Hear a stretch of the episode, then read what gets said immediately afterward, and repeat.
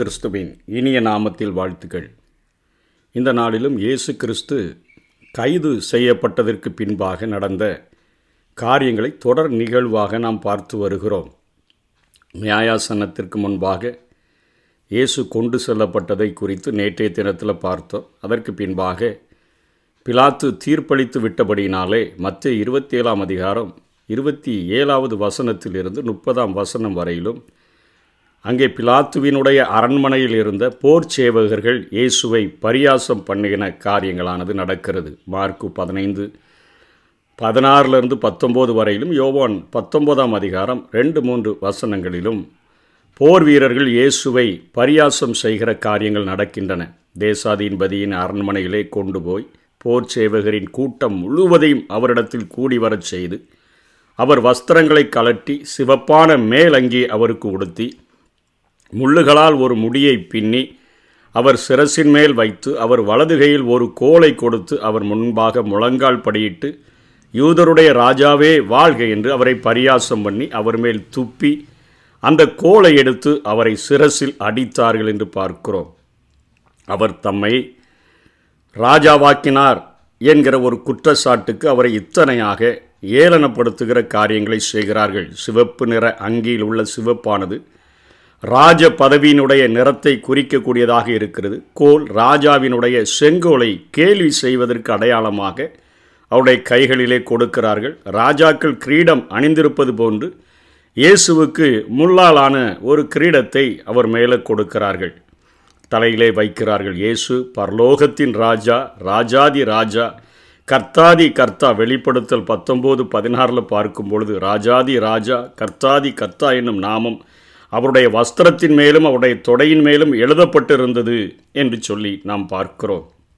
மனிதனினுடைய இந்த வீழ்ந்து போன சுபாவமானது அவரை மறுத்து இவரை ஒரு கொடூர கேலி பொருளாக மாற்றுகிறதை பார்க்கிறோம். ரோமர் எட்டாம் அதிகாரம் ஆறாம் வசனம் ஏழாம் வசனம். அதாவது அந்த காரியங்களை பார்க்கும் பொழுது மாம்ச சிந்தை தேவனுக்கு விரோதமான பகை அது தேவனுடைய நியாயப்பிரமாணத்துக்கு கீழ்ப்படியாமலும் கீழ்ப்படிய கூடாமலும் இருக்கிறது என்று பார்க்கிறோம். தேவனுடைய வார்த்தைக்கு ஒரு மனிதன் கீழ்ப்படிய வேண்டும் என்று சொன்னால் தேவனுடைய காரியங்களை புரிந்து கொள்ள வேண்டும் என்று சொன்னால் தேவனுடைய ஆவி ஒருவனுக்குள் ம வந்தால் மாத்திரமே அந்த காரியத்தை அவன் புரிந்து கொள்ள முடியும். அது இல்லைன்னு சொன்னால் வீழ்ந்து போன மனிதனுடைய சுபாவம் இத்தனையாய் தன்னை உண்டாக்கின ஆண்டவரையே ஏளனப்படுத்தக்கூடியதாக இருக்கும் என்பதற்கு ஒரு சிறந்த சான்றாக இந்த போர் சேவகர்கள் செய்த காரியமானது அமைந்திருக்கிறது. அதற்கு பின்பாக முப்பத்தி ஓராம் வசனம் முப்பத்தி ரெண்டாம் வசனம் வரையிலும் சிலுவையில் அறையும்படி அவரை அழைத்து செல்லுகிறதை பார்க்கிறோம். முதலிலே இயேசு தனது சிலுவையை அவர்தான் சுமந்தார். யோவான் பத்தொம்போது பதினேழில் பார்க்கிறோம். இங்கே அவர் தம்முடைய சிலுவையை சுமந்து கொண்டு எபிரேய பாஷையிலே கொள்கதா என்று சொல்லப்படும் கபாலஸ்தலம் என்கிற இடத்திற்கு புறப்பட்டு போனார் என்று பார்க்கிறோம். மத்திய இருபத்தேழு முப்பத்தி ரெண்டில் சிரேனே ஊரானாகிய சீமோன் எண்ணப்பட்ட ஒரு மனுஷனை அவர்கள் கண்டு அவனுடைய சிலுவையை சுமக்கும்படி அவனை பலவந்தம் பண்ணினார்கள். அவர் சரீரத்தில் சகித்த அடிகளினால் ஏற்பட்ட பலவீனத்தினால் அவரால் அதை தொடர முடியவில்லையை போல ஆகிவிட்டதை நாம் பார்க்கிறோம். முப்பத்தி மூன்றாம் வசனத்தில் கொல்கதா என்கிற கிரேக்க பெயருக்கு அர்த்தம் அல்லது கபாலஸ்தலம் என்று சொல்லுகிறார்களே ஒரு மண்டை ஓடு என்பதற்கு இது அர்த்தத்தை கொடுக்கக்கூடியதாக இருக்கிறது. இந்த இடம் எருசலேம் சுவர்களுக்கு வெளியே இருந்தது. அங்கே இயேசு கிறிஸ்துவை அவர்கள் கொண்டு செல்லும் பொழுது கொலை செய்யப்பட போகிறவர்களை மதிமயக்குகிறதற்கும் அவர்களுடைய வழியிலிருந்து ஓரளவு விடுதலை கிடைப்பதற்கும் அவர்களுக்கு ஒரு கசப்பு கலந்த காடியை அவர்கள் குடிக்க கொடுப்பார்கள். இயேசு கிறிஸ்து அந்த காடியை குடிக்க கொடுத்த பொழுது அதை குடிக்க மனதுமில்லாமல் இருந்தார் என்று எழுதப்பட்டிருக்கிறதை பார்க்கிறோம். இயேசு மனுக்குலத்தினுடைய பாவங்களுக்காக பாடுகளினுடைய முழு ஆற்றலையும் எதிர்கொள்ளுகிறதை தேர்ந்தெடுத்தார் என்பதை இந்த பகுதியானது நமக்கு காட்டுகிறது. சங்கீதம் அறுபத்தி ஒன்பது இருபத்தி ஒன்றில் என் ஆகாரத்தில் கசப்பு கலந்து கொடுத்தார்கள் என் தாகத்துக்கு காடியை குடிக்க கொடுத்தார்கள் வழி நிவாரண மருந்தாக அதை கொடுத்து பார்த்தார்கள் இயேசு. அந்த பாவத்தினுடைய கொடூர தன்மையில் கிடைக்கிற தண்டனையை அந்த காரியத்தை முழுமையாக தன்னுடைய சரீரத்தில் ஏற்றுக்கொள்கிறதற்கு அவர் முற்பட்டதை பார்க்கிறோம். அதனைத் தொடர்ந்து கொல்கதாவுக்கு அவரை ஊர்வலமாக அழைத்து செல்லுகிறதை நாம் பார்க்கிறோம். ஊர்வலமாக அழைத்து செல்லப்பட்ட இயேசு சிலுவையில் அறையப்படுகிற காரியங்கள் சங்கீதம் இருபத்தி ரெண்டு பதினெட்டில் அவர்கள் என்று சொன்னால் ரோம போர் சேவகர்களை குறிக்கிறது. இங்கே முப்பத்தி ஐந்தாவது வசனத்தில் அவர்கள் அவருடைய உடையின் பேரில் அவர்கள் சீட்டு போடுகிற காரியங்கள் நடக்கிறதை பார்க்கிறோம். அதனைத் தொடர்ந்து முப்பத்தி ஆறாம் வசனத்தில் அவர் மறித்து விட்டதையும் மறிக்கும் முன்னதாக யாரும் அவரை தப்புவித்து விடாமல் பார்த்து கொள்கிறதும் அவர்களுக்கு காவல் காக்கிற வேலையாக கொடுக்கப்பட்டிருந்தது போர் சேவகர்களுக்கு. அதனைத் தொடர்ந்து பிலாத்து ஒரு செயலை செய்ததையும் அங்கே முப்பத்தி ஏழாம் வசனத்தில் எழுதியிருக்கிறது. யோவான் பத்தொம்போது பத்தொம்போதில் இது தெளிவாக சொல்லப்படுகிறது. பிலாத்து ஒரு மேல் விலாசத்தை எழுதி சிலுவையின் மேல் போடுவித்தான். அதில் நசரனாய இயேசு யூதருடைய ராஜா என்று எழுதியிருந்தது.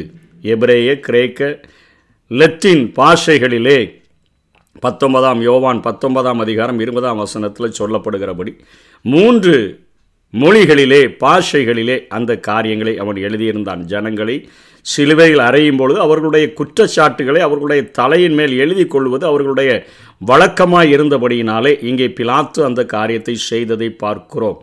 அவர் அக்கிரமக்காரரில் ஒருவராக எண்ணப்பட்டார் என்கிறதை காட்டும் வண்ணமாக இரண்டு கல்லர்களை வலது பக்கத்திலும் இடது பக்கத்திலுமாக அவர்கள் அரைந்திருந்ததை வசனம் முப்பத்தி எட்டு காண்பிக்கிறது. ஏசாய ஐம்பத்தி மூன்று பனிரெண்டில் அக்கிரமக்காரரில் ஒருவராக அவர் எண்ணப்பட்டார் என்பதற்கு அடையாளமாக இரண்டு கல்லறை அங்கே அரைந்திருக்கிறதை நாம் பார்க்கிறோம். அதனைத் தொடர்ந்து அங்கே வழியே செல்லுகிறவர்கள் பிரதான ஆசாரியர்கள் எல்லாம் செய்த பரியாசங்களை குறித்து கீழே எழுதியிருக்கிறதை நாம் பார்க்கிறோம். முப்பத்தி ஒன்பதாவது வசனத்திலிருந்து நாற்பத்தி மூன்றாவது வசனம் வரையிலும் வழியிலே சென்றவர்கள் தலையை துலுக்கி மூன்று நாளைக்குள்ள இந்த ஆலயத்தெல்லாம் இடித்து கட்டுவேன்னு சொன்னானே நீ உன்னையே ரட்சித்துக்கொள். தேவனுடைய குமாரன் ஆனால் சிலுவையிலிருந்து இறங்கி வா என்று சொல்லி அவரை தூஷிக்கிறதை பார்க்கிறோம். நாற்பத்தி ஓராம் வசனத்தில் பிரதான ஆசாரியர்கள் வேதபாரகர்கள் மூப்பர்கள் எல்லாரும் மற்றவர்களை ரட்சித்தான் தன்னைத்தான் ரட்சித்து கொள்ள திராணி இல்லை. இஸ்ரவேலின் ராஜாவானால் இப்பொழுது சிலுவையிலிருந்து இறங்கி வரட்டும் அப்பொழுது இவனை விசுவாசிப்போம் என்று சொல்லுகிறதை பார்க்கிறோம். அவர் சிலுவையிலிருந்து இறங்கி வந்திருந்தான்னு சொன்னால் இன்றைக்கு எந்த ஒரு மனுஷனும் பாவ தண்டனையிலிருந்து விடுதலை பெற முடியாது. பரிசுத்தமான அந்த பரலோக ராஜ்யத்திற்கு நுழைகிறதற்கான எந்த ஒரு வாய்ப்பையும் பெற்றிருக்க முடியாது. அன்னைக்கு விழுந்து போன மனித ஸ்பாவமானது மீண்டுமாக தன்னுடைய விழுந்து போன ஸ்பாவத்தை வெளிப்படுத்துகிறதை பார்க்கிறோம்.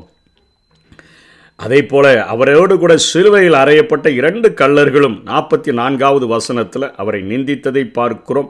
ஆனால் லூக்கா இருபத்தி மூன்று முப்பத்தி ஒன்பதிலிருந்து நாற்பத்தி மூணு வரையிலும் பார்க்கும்பொழுது ஒரு கள்ளன் மாத்திரம் பின் மனதை மாற்றிக்கொண்டு அவரிடத்தில் பேசினதை நாம் பார்க்கிறோம். அதனைத் தொடர்ந்து நாற்பத்தி ஐந்தாம் வசனத்தில் ஆறாம் மணி முதல் ஒன்பதாம் மணி வேலை வரையிலும் அங்கே ஒரு ஒரு அந்தகாரம் உண்டாகிறதை பார்க்கிறோம். தேவனுடைய திட்டவட்டமான ஒரு அடையாளம் அங்கே வெளிப்படுகிறதை பார்க்கிறோம். ஆவிக்குரிய அந்த இருளின் ஆட்சி காலத்தில் இயேசு பாவிகளுக்காக நீதி உள்ள பாட அனுபவிக்க நுழைந்தார். உலகின் ஒளியான இயேசுவுக்கு மட்டுமே இருளின் மூழ்கடிக்கப்படுவதனுடைய விலை தெரியும் என்பதை உணர்த்து வைக்கும் வண்ணமாக மூன்று மணி நேரம் இந்த பூமியில் ஒரு மிகப்பெரிய அந்தகாரம் உண்டானதை பார்க்கிறோம். இருளில் பாவத்தின் நிமித்தமாக இருளில் இந்த உலகம் மூழ்கடிக்கப்பட முடியும். இயேசு கிறிஸ்து ஒருவர் மாத்திரமே இந்த உலகத்திற்கு ஒளி என்பதை அடையாளம் காட்டும் வண்ணமாக தேவன் ஒரு திட்டவட்டமான காரியத்தை மூன்று மணி நேரம் செய்ததை குறித்து நாம் பார்க்கிறோம். அதனைத் தொடர்ந்து இயேசு கிறிஸ்து நாற்பத்தி ஆறாவது வசனத்தில் சொல்லுகிறார் என்னை கைவிட்டீர் என்று சொல்லுகிறதை பார்க்கிறோம். பாவிகளுக்கான தண்டனையை இயேசு கிறிஸ்து சகித்து கொள்ளுகிறார். பிதாவாகிய தேவன் அவரை கைவிட்டார். தேவனுடைய முகத்தின் ஒளி அவருடைய பிரசன்னத்தின் மகிழ்ச்சி அவரை விட்டு போயின அவரை நொறுக்குவது கர்த்தரின் சித்தமாய் இருந்தது. ஏசாயா ஐம்பத்தி மூன்றாவது அதிகாரம் பத்தாம் வசனத்தில் இதை நாம் பார்க்கிறோம். நமக்காக பாவமானார் என்று ரெண்டு குருந்தியர் ஐந்து இருபத்தி ஒன்றில் பௌலப்போஸ்தரன் எழுதுகிறார் பாவத்திற்கு எதிரான தேவனுடைய கோபத்தை அனுபவித்ததை இங்கே பார்க்கிறோம். ஏன் என்னை கைவிட்டீர்? என்று இயேசு சொல்லுகிறதை பார்க்கிறோம். அவர்கள் உடனே ஏலி ஏலி லாபா சபக்தானி என்று சொன்ன உடனே அவர்கள் ஏலியை கூப்பிடுகிறான் என்று சொல்லி அவருடைய வார்த்தையை அந்த நேரத்தில் கூட புரிந்து கொள்ள முடியாமல் இருக்கிறார்கள். இருபத்தேழு ஐம்பதாம் வசனத்தில் இயேசு தாமாகவே அவர் ஆவியை விட்டதை பார்க்கிறோம். ஒருவரும் அவரிடத்திலிருந்து எடுத்துக்கொள்ள முடியவில்லை. யோவான் பத்தாம் அதிகாரம் பதினேழு பதினெட்டில் சொல்லப்பட்டபடி இயேசு தாமாகவே ஆவியை விட்டார் என்று சொல்லி பார்க்கிறோம். தொடர் நிகழ்வாக அவருடைய கைதுக்கு பின்பாக நடந்த காரியங்களை பார்த்திருக்கிறோம். கெச்சமனை தோட்டத்தில் தன்னுடைய முதல் பாடுகளை அனுபவித்த இயேசுவினுடைய பாடுகளை வருகிற நாட்களிலே தொடர் தொடர்ந்து நாம் பார்க்கலாம். கல்வாரி சிலுவையில் இயேசு கிறிஸ்து பேசின அந்த வார்த்தைகளின் காரியங்களையும் வருகிற நாட்களிலே நாம் தொடர்ந்து தியானிப்போம். நம்முடைய வாழ்க்கையை பாவத்தின் அந்த தண்டனையானது நம்ம இருளில் மூழ்கடித்து விடும். இயேசு ஒருவரே இந்த உலகத்தின் ஒளி. அவர் நம்முடைய உள்ளத்தில் ஒரு ஒளியாக வரும்படியாக உலகத்தில் வந்து எந்த ஒரு மனுஷனையும் பிரகாசிப்பிக்கிற அந்த மெய்யான ஒளியை நம்ம விசுவாசித்து ஏற்றுக்கொண்டோன்னு சொன்னால் நம்முடைய முகத்தை பிரகாசிக்க பண்ணுகிறவர் மாத்திரமல்ல நம்முடைய இருதயத்தை பிரகாசிக்க பண்ணி இந்த உலகத்தில் நம்மை ஆண்டவர் பரிசுத்த வாழ்க்கை வாழும்படியாக செய்து அந்த பரலோக வாழ்வுக்கு நித்திய வாழ்வுக்கு நம்மை ஆயத்தப்படுத்துவார். கர்த்தர் தாமே நம்மை ஆசீர்வதிப்பாராக.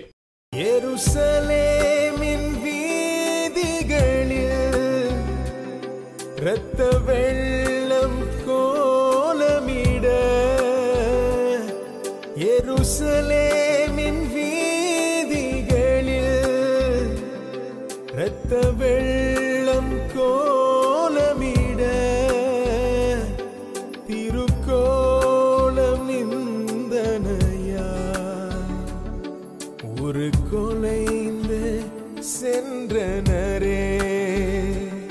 திருக்கோலம் நிந்தனையா